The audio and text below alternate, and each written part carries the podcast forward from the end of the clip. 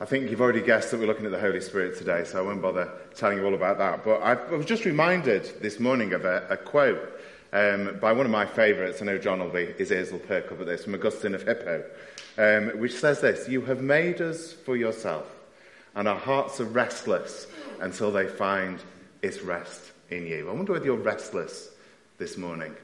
I wonder whether, as we come and look at what the Holy Spirit does, whether you're feeling a deep longing for more of God in your hearts.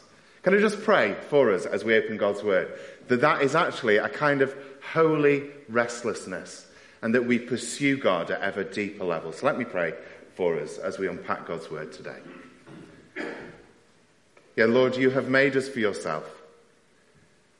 We are not complete until we find that deeper relationship with you, that resting place in you.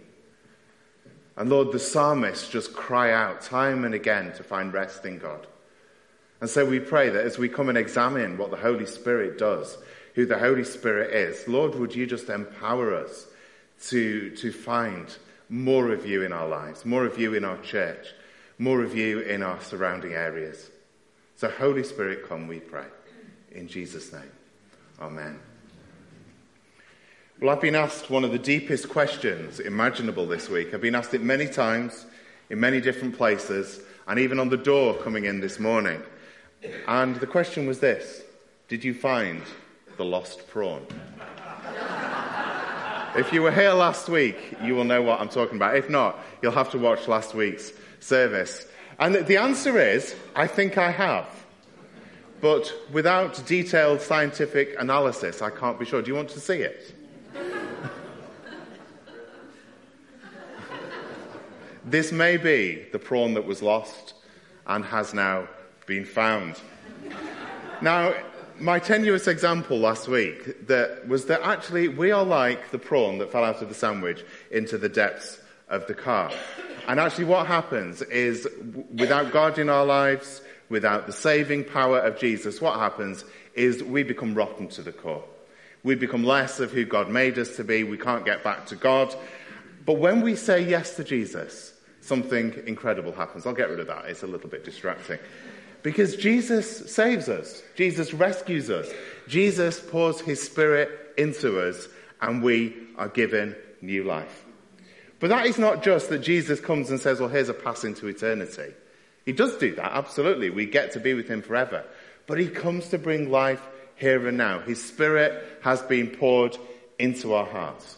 When Jesus lived on the earth, he was confined like we are to a, to a human body, to time and space. But now the Spirit has been poured out as Jesus ascends into heaven. Look at this from Acts chapter 1, verses 4 to 5. On one occasion, while he was eating with them, he gave them this command Do not leave Jerusalem, but wait for the gift my Father promised, which you have heard me speak about. For John baptized with water, but in a few days you will be baptized with the Holy Spirit. You know, that tells us something really important, doesn't it? When Jesus ascends into heaven, it doesn't mean he is finished with the church. He hasn't finished with us yet. Do you believe that this morning? God hasn't finished with us. The Holy Spirit has been poured out. We are going to be empowered and equipped if we seek the Holy Spirit in our lives. Now, the Holy Spirit was, was active in the Old Testament. The Holy Spirit falls on particular people for different purposes and is active in different situations. But the Holy Spirit in the New Testament, following the day of Pentecost, is poured out on all flesh. And so we live in the age of the Spirit, where the Spirit is freely available to all those who call on the name of Jesus. As Chris has already um, showed us this morning, with, with, that incredible bit of um, magic, that was, that was wonderful. Um, he has showed us that Jesus God the Father, and the Spirit are all God. They are all of the same substance. They are three persons, but one God. We see this in Matthew 28, verse 19. Therefore, go and make disciples of all nations, baptizing them in the name of the Father and of the Son and of the Holy Spirit. You know, that is really important that we, we know that the Holy Spirit is a person. The Holy Spirit is not like the Force in Star Wars. It is not some vague spirit that just drifts around, but the Holy Spirit is God Himself. Over recent weeks, we've seen what the Nicene Creed says about the different persons who are God. And look at this from the Nicene Creed. I believe in the Holy Spirit, the Lord, the giver of life, who proceeds from the Father and the Son, who with the Father and the Son is adored and glorified, who was spoken through the prophets. That was first agreed by the church in 325 and that little bit about being, proceeding from the Son was added in 589, where the church, reading the New Testament, realized that actually Jesus breathes the Spirit as well as the Father. So we say that the, the Spirit comes from both the Father and the Son. So what does the Holy Spirit do? What does the outpoured Spirit do? Well, here's a 10 week sermon series for us or something similar of all the things we could say about the Holy Spirit. I don't know whether I can count there, it might be less than 10, but anyway. So the Holy Spirit was present in the beginning. You look at the start of Genesis, it's the Holy Spirit that is brooding over the chaos that is before creation. The Spirit is there. The Holy Spirit seals us until Jesus returns. The Holy Spirit is God coming inside of us, living in us, and sealing us. You know how those wax seals used to be used on old letters to say where they were from, what they belong to? That's what the Spirit does. We belong to Jesus until we are with Him. John 16, verse 13. The Spirit leads us into truth. He leads us into God's ways. 16 verse 18. He convicts us of sin. It is the Spirit's job to help us to grow in holiness. The Spirit always glorifies the Son. The Spirit points us to Jesus. The Spirit gives us gifts. 1 Corinthians, it should say there, chapter 12. And we'll be looking at the gifts of the Spirit in a bit more detail as ways that God speaks to us in a few weeks' time. So we won't be particularly focusing on that today. The Holy Spirit calls us to be filled with Himself. Be continuously filled with the Spirit, it says in Ephesians 5, verse 18. And the Holy Spirit is our comforter. The Holy Spirit comforts us um, when we are in times of need. You may probably be thinking, there's a load more passages we could add to that. And absolutely, there is so much more we could say about the Holy Spirit. But for today, I want to focus on three things during this series, we've been looking at the three persons of the Trinity, so I thought we'll focus on three things in each one. And the first thing is this the Holy Spirit has been poured out. And that's for today. That is for today. Second thing is the Holy Spirit transforms. And thirdly, the Holy Spirit empowers. So the Holy Spirit is poured out. Look at this verse from Isaiah 44. God said to Israel, I will pour water on the thirsty land and streams on the dry ground. I will pour out my spirit on your offspring and my blessing on your descendants. Promise in the Old Testament of all that is to come. And yet we live with the fulfillment of that promise. If you know the, the accounts in the book of Acts, the, the people, the, the disciples, and the followers of Jesus, they are gathered on the day of Pentecost. And there is a sound like a violent wind. There are tongues of fire that appear on people's heads. There is all this noise, there's this commotion as the Spirit breaks into human experience.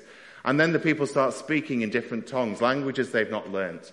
And a crowd gathers. And Peter, um, this disciple of Jesus, he starts to preach and explain what is going on. What he does is he goes back into the Old Testament and he opens the prophet Joel and he says this In the last days, God says, I will pour out my spirit on all people.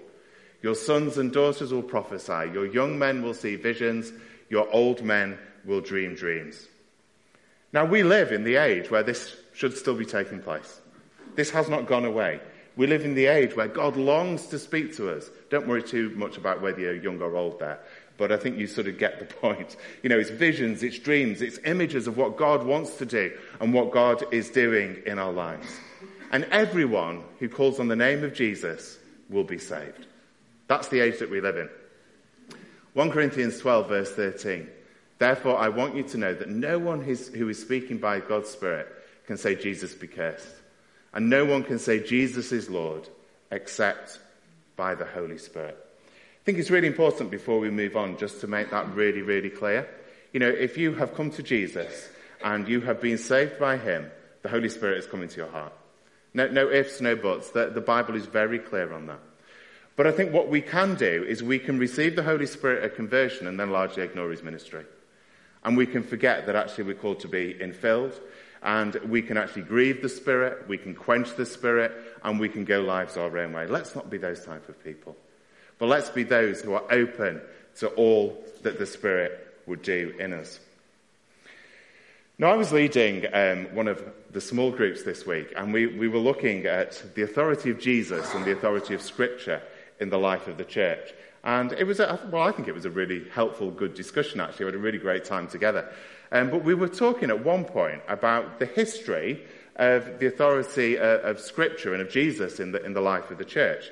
And there was a movement in the 18th century where some very academic people started reading the Bible and started to say, well, we're now clever, rational human beings. So whenever Jesus performs a miracle, we have to say, well, we've never seen these miracles, so therefore they don't happen. So they went through the Bible, basically chopping out all the miracles and saying, well, we've not seen this, so Jesus didn't do it. Jesus didn't rise from the dead because we've never seen that happen. And so they ended up what's called demythology, demythology, I can't even say the word, getting rid of all the miracles. Let's stick with that for now. I might be able to say it in a minute. And basically, it was an attempt to reclaim a historical version of Jesus. A Jesus that's normal. A Jesus that fits into human expectations. But you know that's no Jesus, is it? That's not the Jesus of Scripture. That's not the Jesus who saves us. But you know what? I think there is a danger for us that sometimes we try and demythologize, I've got there this time, demythologize the Holy Spirit. That we look at what goes on in the life of the early church. We see the miracles in the book of Acts. We see the outpoured spirit causing people to speak in tongues, causing healings, and all this miraculous stuff breaking out. We see life transformed. But then we say, but we know more than they do. We're now rational. We're now sensible. We like decency and order. And so what we can end up doing is saying, well, that was great for them, but it's not for now. But you know, if we do either of those two things, you know what we're actually doing? We're actually not taking God's word seriously. We're not saying that what happens in God's word is what we should expect. Do you have an expectancy of the things of the Holy Spirit today? Are we prepared to be a church that perhaps isn't as tidy as we are if that means that the Holy Spirit has more free reign? Are we a church that actually longs to hear from God and longs to live in the fullness of all that God would not do, that God would do, sorry, in our lives? So the Spirit has been poured out. I believe that the full ministry of the Holy Spirit that we see in the New Testament is available to us. Some of that is miraculous. Others of it is, is very internal sort of things. You see how the Spirit leads us into truth, convicts us of sin? A lot of that is what the Spirit does in my own heart and life. So as we look at the book of Acts, why are we not like the church in the book of Acts? Why are we not like that? Well, I just want to suggest two things. One is are we really passionately seeking God? Are we really on our knees before God? Now, I'm not saying this as somebody who has got this sorted. Um, I mentioned last week that there were a, a, number of us went to the Fresh Streams conference, and one of the speakers was a chap called Steve Uppal. I don't know if you've come across him, a church leader from down in the Midlands. And he was saying he prays for two hours every day. And he finds if he doesn't pray for two hours every day, he doesn't know what God really has for him and has for the church. And you know, that really pulled me up short. I don't pray for anything like two hours every day. This is confession time here. You know, that is not where I'm up to. Are you up to that place? Are we up to that place as a church? Now, we've already heard this week that it's going to be a week of prayer. Now, this is not a second notice, don't worry. But this is a plea. Please, please, let's get on our knees and pray this week. There are many opportunities for prayer. Um, Chris, I think there are 16, not 18. Sorry to pick up on your maths again, but. Sunday morning. So, oh, Sunday morning. Oh, we'll let, we'll, let, we'll let you off. But there are many opportunities to pray this week. Now, nobody is expecting that we can all go to all of them. That, that is not the reason for doing a week of prayer. But let's put in our diary those times when we can come and gather and come and pray and come and seek God. You know, the psalmist says, As the deer pants for the water, so my soul longs after you? Do we long after God? Do we long to see God move in our church and in our lives? If actually um, coming to a physical meeting in church isn't possible, we've already said, you know, you can pray at home. But also, this week is also the churches together, week of prayer for Christian unity.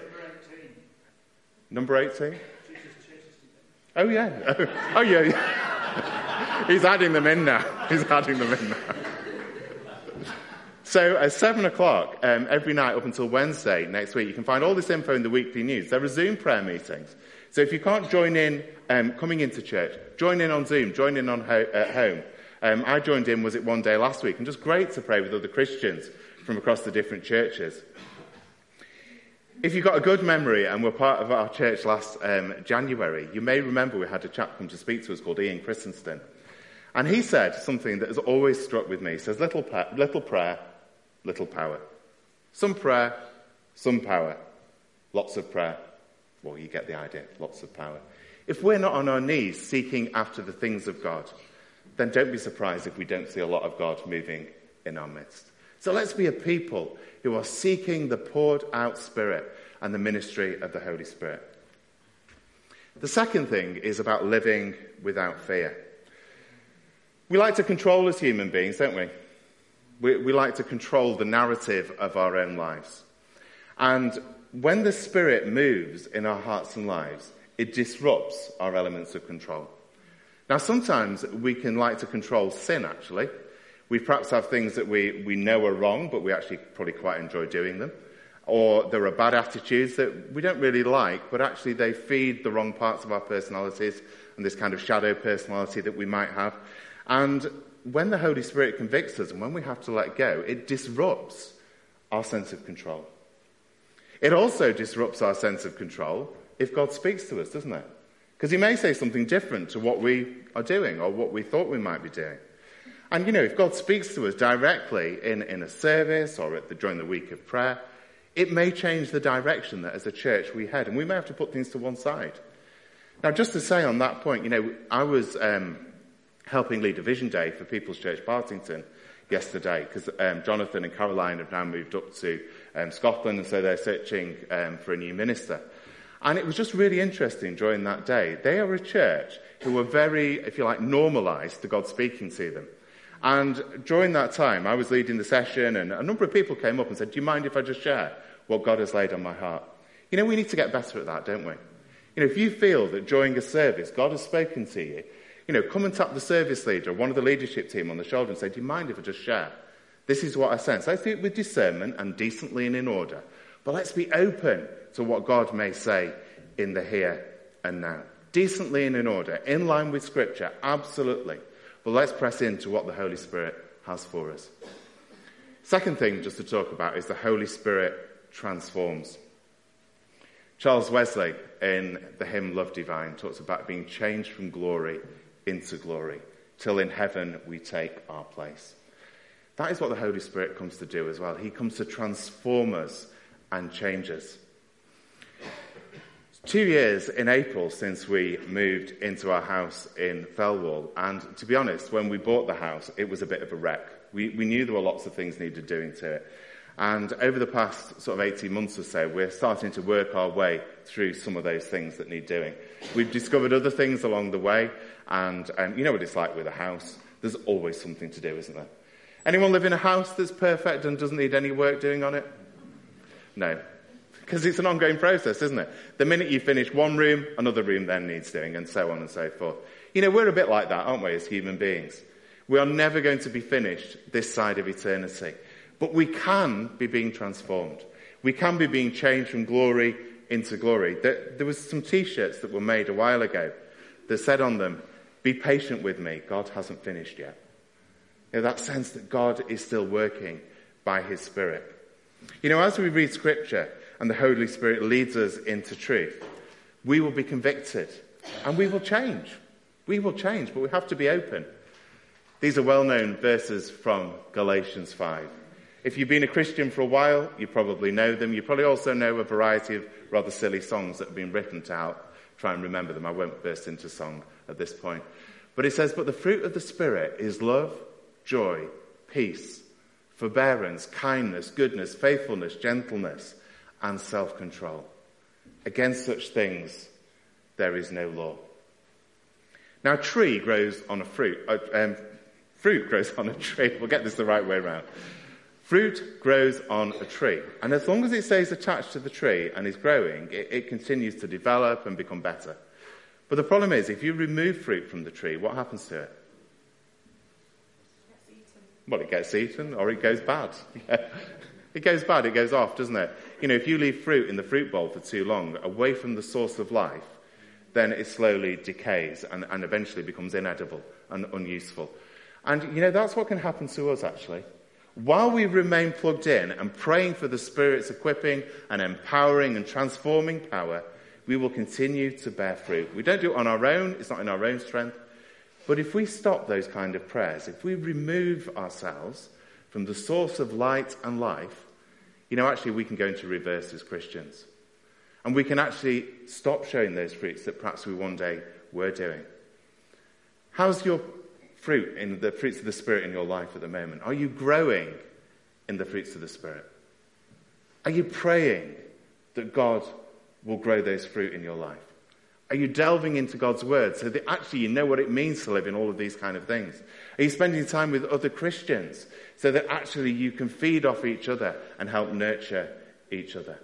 The Holy Spirit longs to transform us, longs to change us, longs to do a work within our lives. But we have to be open to that. We have to be on our knees seeking that. The third thing is the Spirit empowers. A few years ago, um, I got a hire car.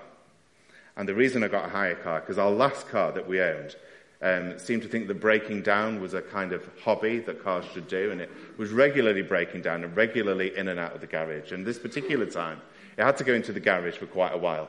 And so uh, I got this hire car. And I have to be honest, it was the most miserable car I've ever driven. I won't tell you what type of car it is, just in case you happen to own one and it's your pride and joy. But to say it was, mis- it was the most miserable car I'd ever driven um, it was in some quick, you know, pretty decent competition. Because when I first started to drive, I drove a Fiat Uno. Do you remember those? Hyundai Pony. Anyone remember those? Yeah. And a Renault 5.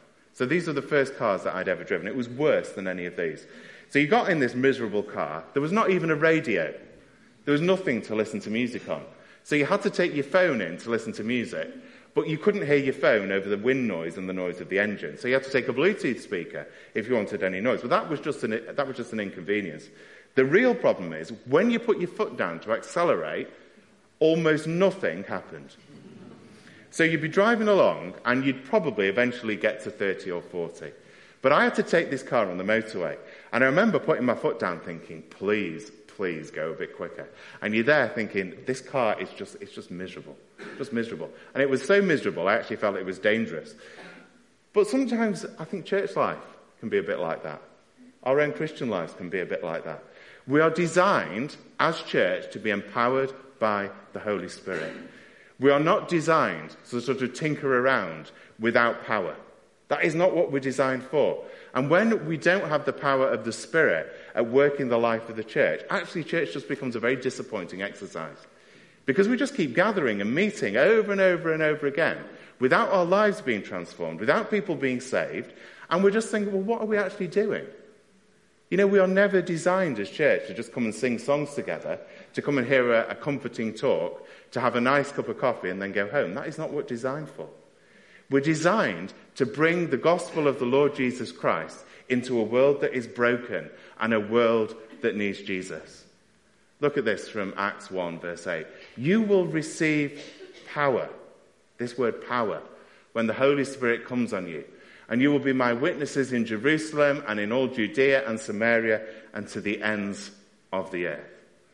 We are given power, power to be sent, power to be transformed, Power, yes, if we believe the Bible to be true, to see healings and signs and wonders and miracles in our day and in our time.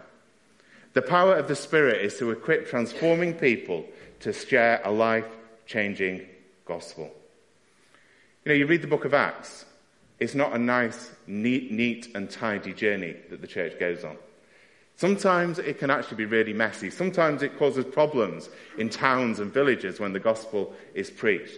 Sometimes it causes the church to say, well, what is going on here? What do we do? All these Gentiles are becoming Christians. How do we deal with this?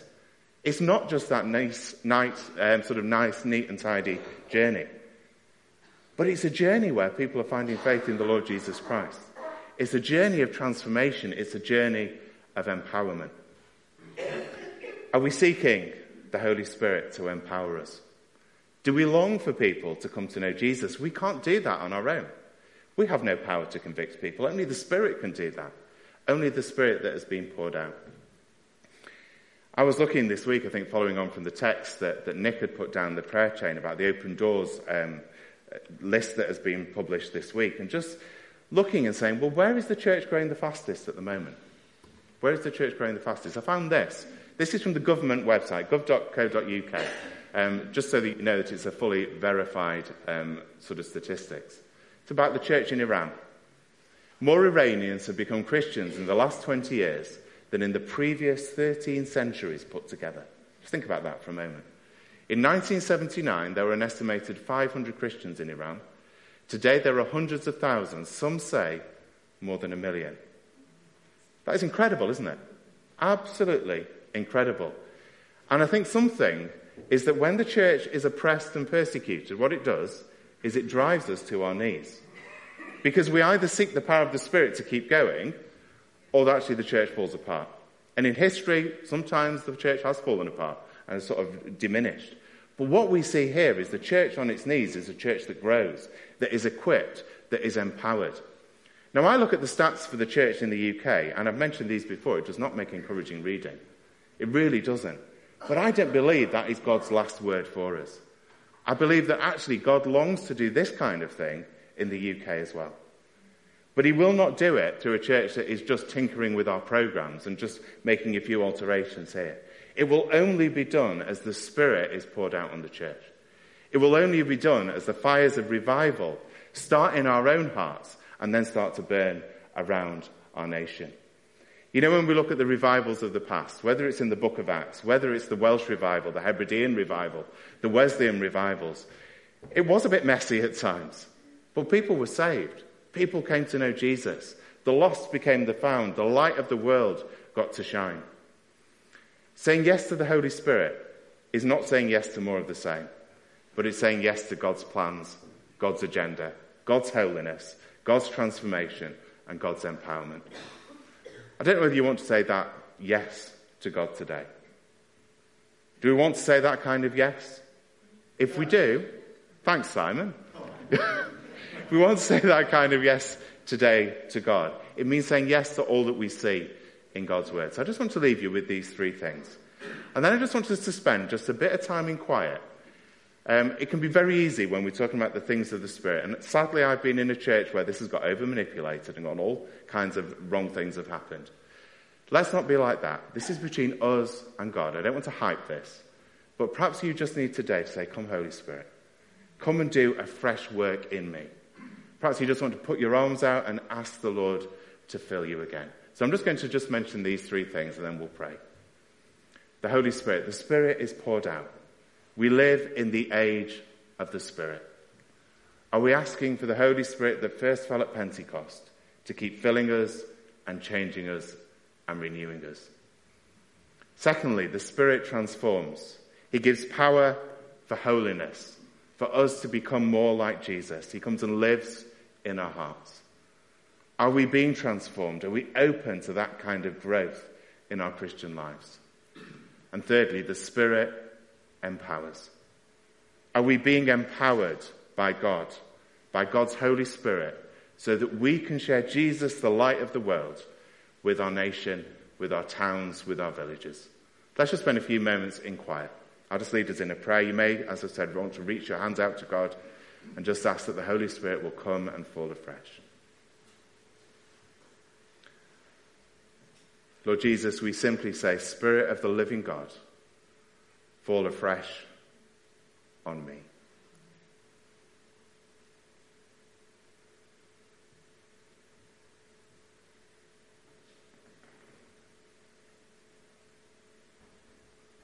The psalmist says, Earnestly I seek you in a dry and weary land where there is no water. And Lord, today perhaps we are parched. Perhaps the spiritual well has run dry. Perhaps we are in that restless place. And Lord, we pray by your Spirit, would you fill us? Lord, it may be that today we just need that transforming power of your Spirit for holiness, for sanctification. We pray, Come, Holy Spirit.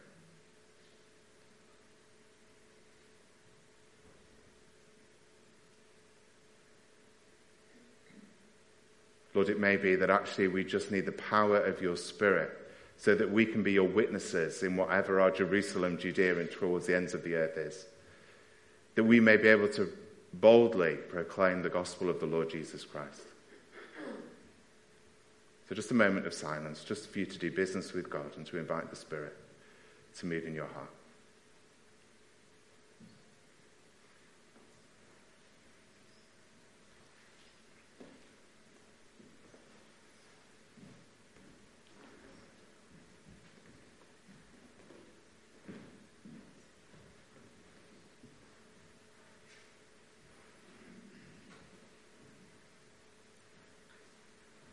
We'll just stay in this attitude of prayer, just as the, the musicians lead us. You may want to just stay sat down, just asking God to keep ministering to you by His Spirit.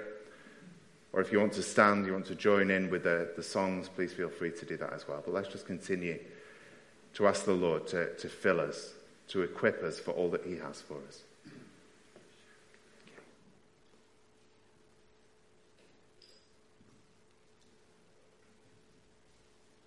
When Chris was asking for descriptions about Jesus and the Holy Spirit, the two words, unspeakable tenderness. And I know many are afraid of the Holy Spirit, are afraid of what he might do, are afraid of what he might ask. But this is Jesus we're talking about. This is God the Father. This is Jesus the Son. And it's God the Holy Spirit unspeakable tenderness towards, towards you. There is nothing to be afraid of. Thanks, Nick. Just take those words unspeakable tenderness. That is the God who we worship.